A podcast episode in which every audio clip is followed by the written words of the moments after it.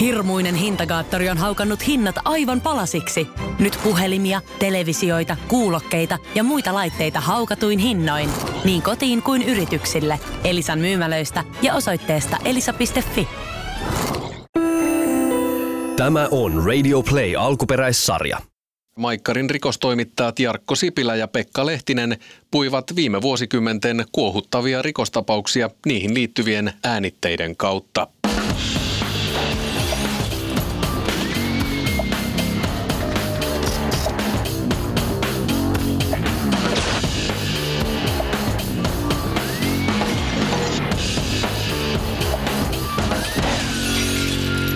neljäkymmentäkolmevuotias irakilaismies pahoinpiteli asunnossaan ystävänsä kuoliaaksi.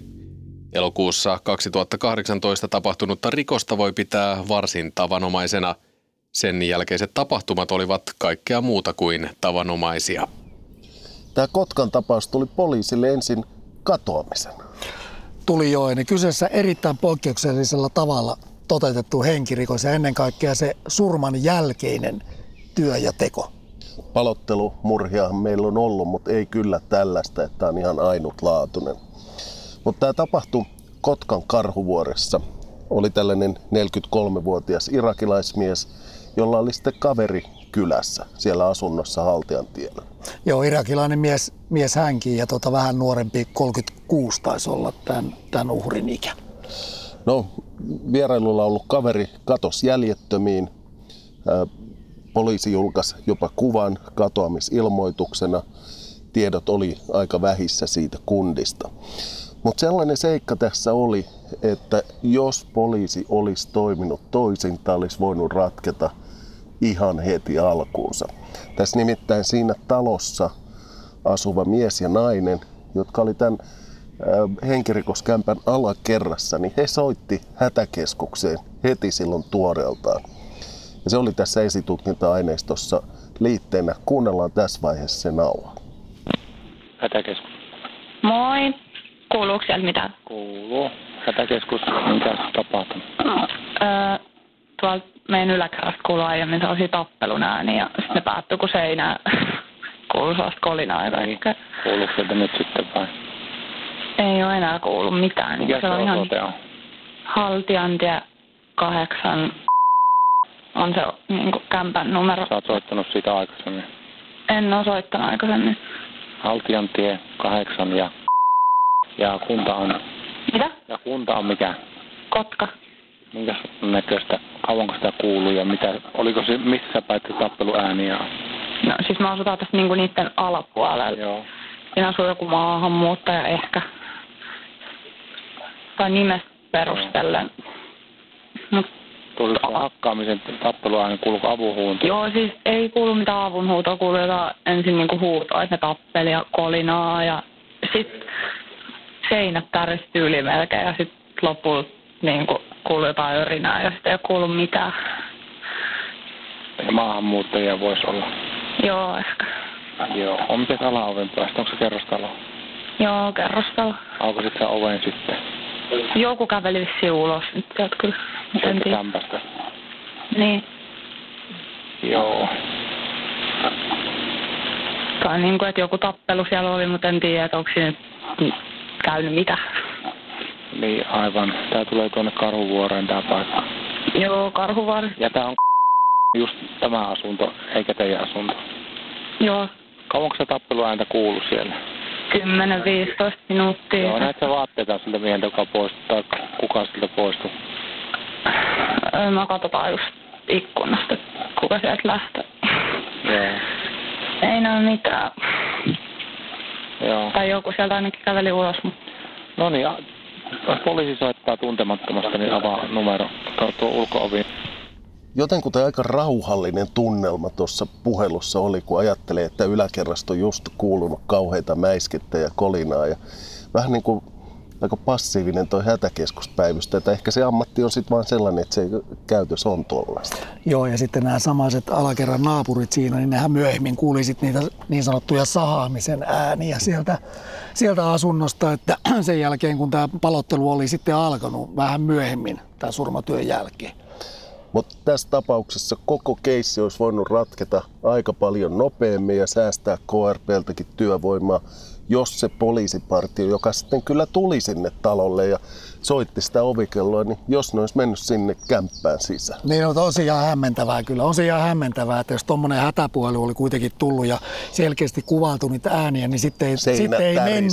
Miksi, miksi se poliisi ei mennyt sinne tsekkaamaan sitä kämppää? Poliisilain nojalla olisi voinut hyvin mennä sinne just ja näin. Soittaa talonmiehen tai huoltoyhtiön paikalle ja pyytää avaamaan se ovi ja vähän katsoa, että miltä täällä näyttää. Niin, niin, että nyt vaan tyydyttiin siihen, kun ehkä vähän koputettu, että halo, halo, onko siellä ketään, ja sitten kun oli ollut ihan hiljasta, niin oli jätetty sitten tilanne siihen, eikä, eikä menty sitten katsomaan sitä tilannetta.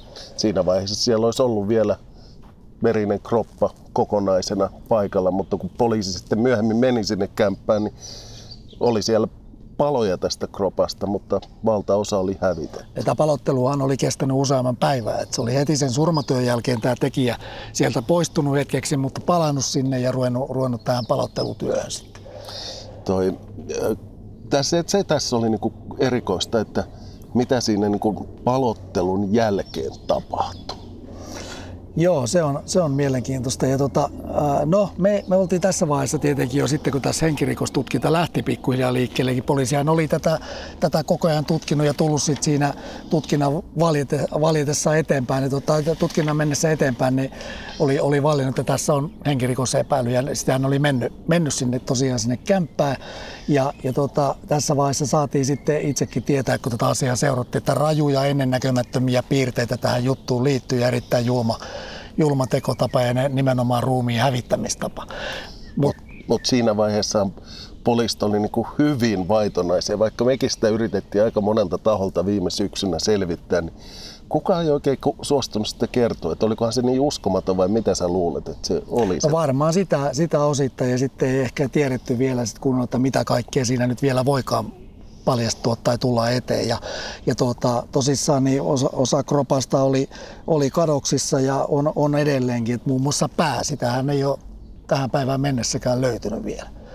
Mut muutamia osia siitä ruumiista löytyi, mutta sitten tämä tekijä oli, oli tota, sahannut se hyvin pieniin paloihin ja keittänyt ne lihat irti niistä luista. Ja tästä nimitys Kotkan keittäjä, kun tässä jutun yhteydessä on siitäkin puhuttu. Ja hän oli sitten siinä vaiheessa, kun poliisi oli hänet ottanut kiinni tästä tuota taposta epäiltynä, hänet oli vangittu siitä ja näille tuota, oletetuille ruumiin hävittämispaikoille, kun, kun oli tuota, ollut sitten poliisin mukana, kun oli menty, niin siellä hän oli sitten yhdellä reissulla niin kertonut siitä, että no itse asiassa siellä asunnossa on sitten kätkettynä näitä luita muun muassa sokkeleihin ja, ja sieltähän niitä sitten löysi aivan pieneksi palasiksi sahattuja Uurin, uurin tota, luunpätkiä. Osa oli maalattukin jollain. Ja sehän myös näyttöä löytyi sitten siitä, että niistä erilaisista pöytien alapinnoista ja yhdestä matosta pystyttiin sitten osoittamaan tämän tapetun ihmisen verta. Ja sehän tehtiin sian ruholla sitten tämä. Niin, tää, poliisi teki poliisi, vielä testin niin, siinä. Että et millä tavalla mahdollisesti veriroiskeet lentää siellä. Että tuota, poliisi teki sen rikospaikkatutkinnan tässä äärimmäisen hyvin. Ja pystyi tosiaan oikeudessakin osoittamaan, että nämä ei ole voinut syntyä, syntyä missään, tuota, tai siis sillä tavalla, kuten tämä tekijä, tekijä ne osoitti tai väitti.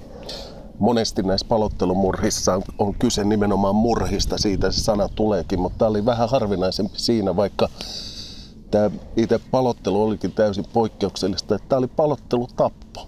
Eli joku riita oli tullut kavereille ja siitä, siitä alkoi se pahoinpitely. Siitä. Joo, ja palotteluun liittyen se rikosnimikin on sitten hautarauhan rikkominen. Eli, eli hän oli tässä tota, syytteessä ja lopulta myös tuomittiin niin taposta ja hautarauhan rikkomisesta. Ja käräjäoikeudessa sai kymmenen vuotta ja neljä kuukautta, mutta on valittanut hoviin. Ja kun me tätä nauhoitetaan, niin, niin siitä hovin käsittely ei ole alkanut. Mutta nämä palottelut ei itse asiassa ole hirveän harvinaisia.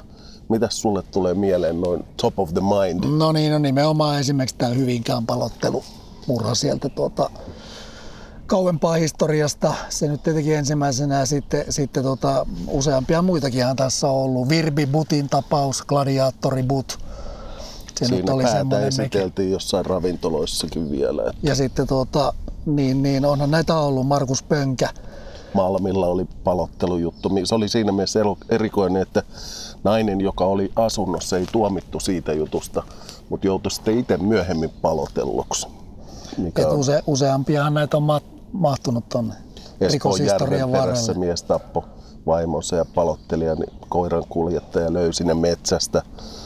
U B-juttu oli sellainen, missä oli nämä vapautuva vanki, joka suunnitteli, suunnitteli omaa tällaista niin kuin vapautumisjuhlaa, niin tuli sitten riitaa ja joutui palotelluksi kaverinsa kanssa siellä. Että Niemenmäessä se on jäänyt mieleen sellainen mielisairas poika, palotteli äitinsä, taisi olla kaksituhattayksi, jos muistan oikein, löytyi sitten sieltä Munkan rannasta niitä palasia.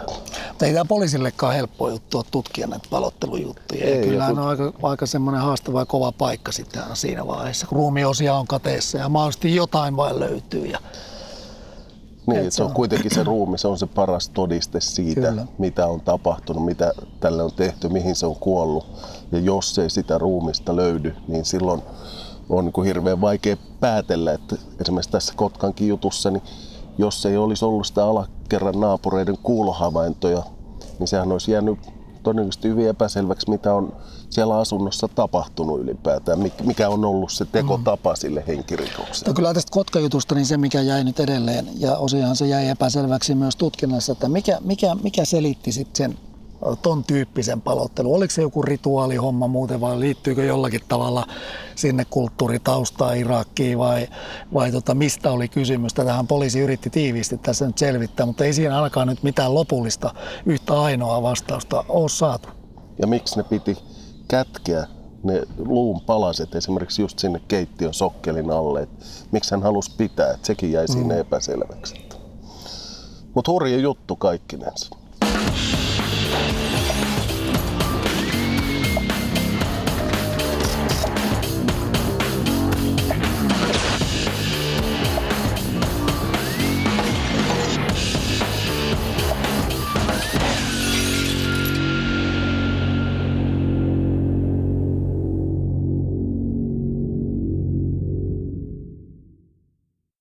Hirmuinen hintakaattori on haukannut hinnat aivan palasiksi. Nyt puhelimia, televisioita, kuulokkeita ja muita laitteita haukatuin hinnoin. Niin kotiin kuin yrityksille. Elisan myymälöistä ja osoitteesta elisa piste fi.